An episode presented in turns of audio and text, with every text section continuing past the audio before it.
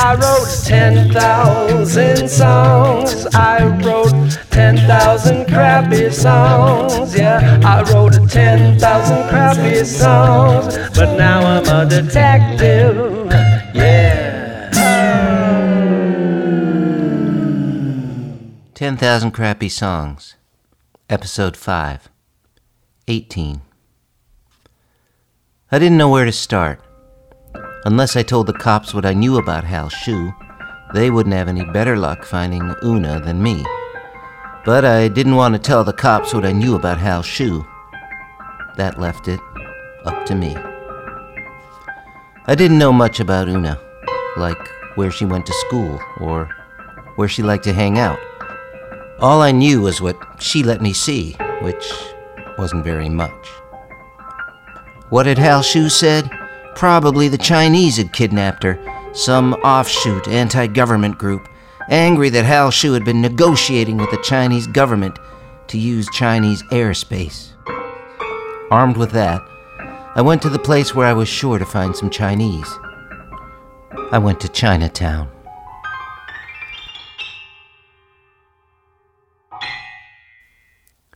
19. I found some Chinese, all right. I found some mandarin duck over rice. I found some crispy noodles with tangy red sauce. I found some chicken fried rice and some sub gum chop suey and some sweet and sour wonton soup. I found some jasmine spice tea, and I found some fortune cookies. My fortune said this You are kind to everyone you meet. Nice to hear, but not really a fortune. A fortune is you will come into money or beware a dark woman wearing jodhpurs. Mine was more like a personality trait than a fortune. But what are you going to do? Can they police this sort of thing? Are we likely to have some governmental committee ensuring that fortune cookies contain real fortunes? Not in this economy, we're not. As I sat and ate, as they brought dish after dish, I tried to eavesdrop on the conversations around me. Any of the relevant ones, though, seemed to be in Chinese. I needed a Chinese assistant, someone to translate for me. But who could I trust? Who could I take into my confidence? If I asked the wrong person, it could really twist things up. It might even bring harm to myself. In an extreme instance, it could cost me my life. So, I had to rely on my own observations, on my wits. I left my restaurant and went outside. I took a little walk through Chinatown.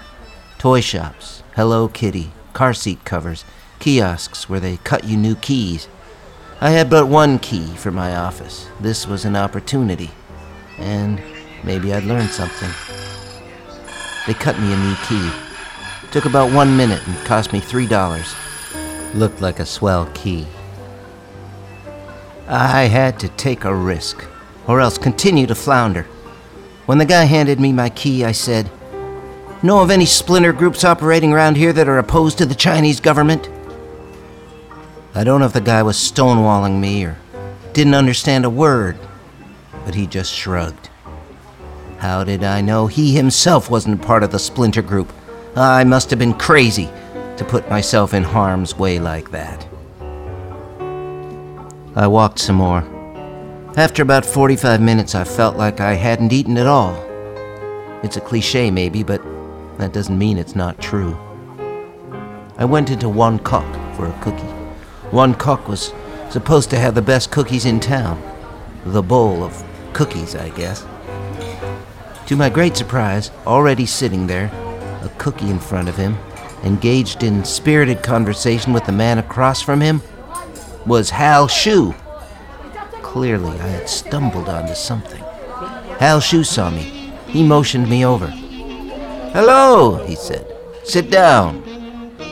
I slid into the booth across from Hal Shu, next to the other man. You like Chinese food? Hal Shu said. Yes, I said. This is Mr. Cook, said Hal Shu, nodding to the man next to me. He owns this place. Hello, I said, turning slightly. First time here? He said. Yes, I said. Good taste in Chinese food, he said and laughed. I guess that was his humor. Mr. Cox signaled to a waiter and a cookie was brought to me. It was a pretty good cookie. Not necessarily worth the fanfare. Probably not the best cookie in town. I don't necessarily know of a better one off the top of my head. I just can't imagine it's the best cookie in town. We ate our cookies. Hal Shu and Mr. Cock spoke to each other in a language I have no cognates for. I assume it was Chinese. At times I thought that Hal Shu and Mr. Cock were talking about me, but I couldn't be sure. Hal Shu indicated to me that he was ready to move on. I rose with him. Hal Shu and Mr. Cock said what seemed to be goodbyes, and Mr. Cock and I nodded to one another. I left the One Cock restaurant with Hal Shu. Anything new to report? he said. I was going to ask you that, I said. What was that about? What? he said as we jostled along. I like their cookies. What were you talking about when I came in? Hmm? You and One Cock. He's not One Cock. That's the name of the restaurant. He's Mr. Cock. He's not One Cock? No. What were you and Mr. Cock talking about? I don't know. The Dodgers. His cookies. What's the difference? This has nothing to do with Una? No, no, said Hal Shu. One Cock has nothing to do with the Chinese splinter group? He's not One Cock, so nothing like that. We walked in silence. You got anything? he said. Got any leads? I looked directly ahead of me. Nothing, I said. So Hal Shu was going to stonewall me. I guess it was his right. But still, why wouldn't he want to help me find his daughter? What did he need to hide from me? And why? I went up to my office. I had to think. Priority one was to find Una. After that, I wanted to try to protect Hal Shu and not divulge his secrets to the police or the government. It was getting complicated. If it was a song, it would have had a bunch of verses, some weird bridges, no chorus. My job was to cleave the gristle, figure out what I needed to keep, and chuck the rest. Find a chorus, tie it all together. What did I do when I was writing songs and got stuck? Hum. I'd just hum until something came to me. Walk around and hum. So that's what I did. 21. I hummed and walked and walked and hummed. I hummed a lot and walked a lot, but nothing came. I went back up to my office and sat down. I even tried the beanbag chair. Nothing. I sat back at my desk. I pulled out a piece of paper. When I was a songwriter and got stuck, I would just write a song about anything. I couldn't stop myself. I didn't know what else to do. To the tune of Frosty the Snowman, more or less. Una is missing. Maybe it was the Chinese. And Hal Shu is acting strange, and I don't know what to do. I could have gone on. There just didn't seem to be much more to say about it. I could have gotten one cock in there for a second verse. I could have had a nice bridge about bowling. Verse three could have been a discussion of rice. Wasn't much of a song, even I could see that. And I didn't seem to have much of a case. One missing girl, one mysterious man, and a song. All I had to show for it was a song. 22. I kept trying Hal Shu the rest of the day. Nada. I sat back in the chair with my feet on my desk, drumming my fingers on my trousers. I couldn't help it. I started a song to the tune of Hound Dog, more or less. When I come face to face with Hal Shu, I'm gonna wring his neck. He hasn't been completely truthful. That's the feeling that I get. I'm gonna have to track him down and then he's gonna, gonna, gonna hit the deck. The last line was a mail in, I'll grant you. I was just trying to pass the time. When I finished the verse, I crumpled it up and threw it in the wastebasket. My job was not to write crappy songs. My job was to detect. Who knew what clues might be passing me by while I was scribbling away? I left the office.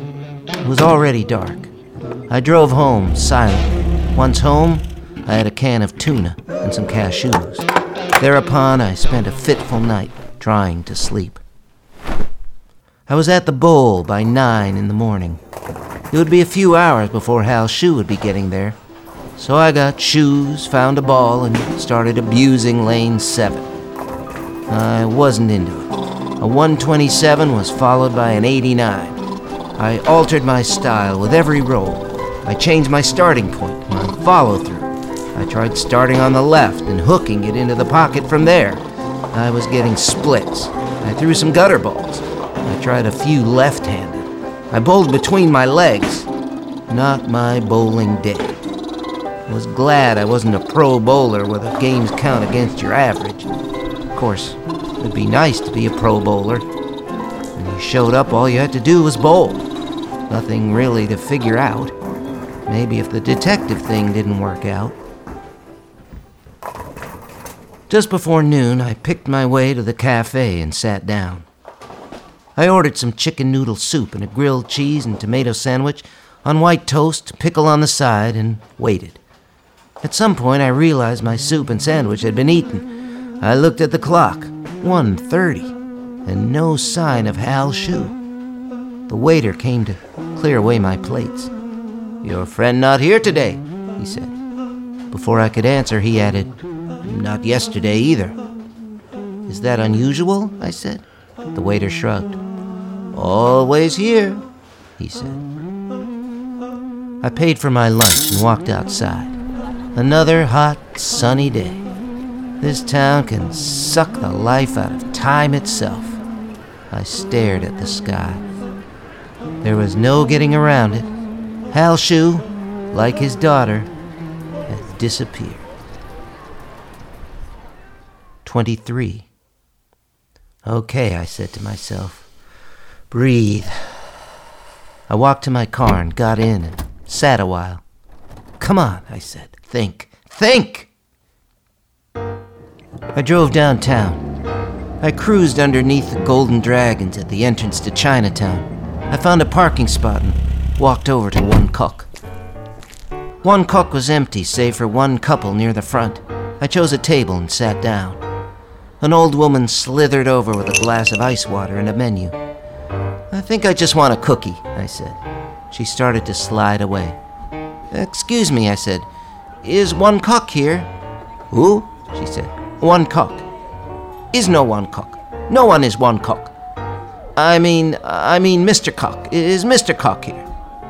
She shook her head. Will he be back later? She shrugged.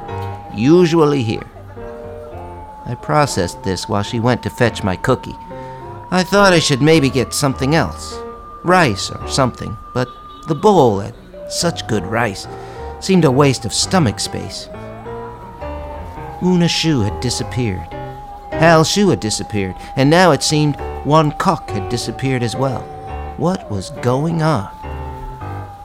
The waiter lady reappeared with my cookie. They served the cookie on a napkin and a plate. I guess they wouldn't just put it on the table, but still, a napkin and a plate for a cookie? Odd. No matter how good it was. Maybe he'll be here tomorrow? I said hopefully. She shrugged, looked out the window. She could have been the wife of Mao, searching the faraway green hills of Jinzhou. Usually here, she said. 10,000 Crappy Songs is brought to you by Acme Pencil Sharpeners. We get your point. This episode written and voiced by Dan Byrne. Produced by Dan Byrne and Will Massasak. Songs by Dan Byrne. The show's theme music and score written by Will Massasak and Dan Byrne. If you like the show, there's no mystery as to what to do. Just visit us at danburn.com, look for the donate button, and donate. Thanks. Tune in next time for another edition of 10,000 Crappy Songs.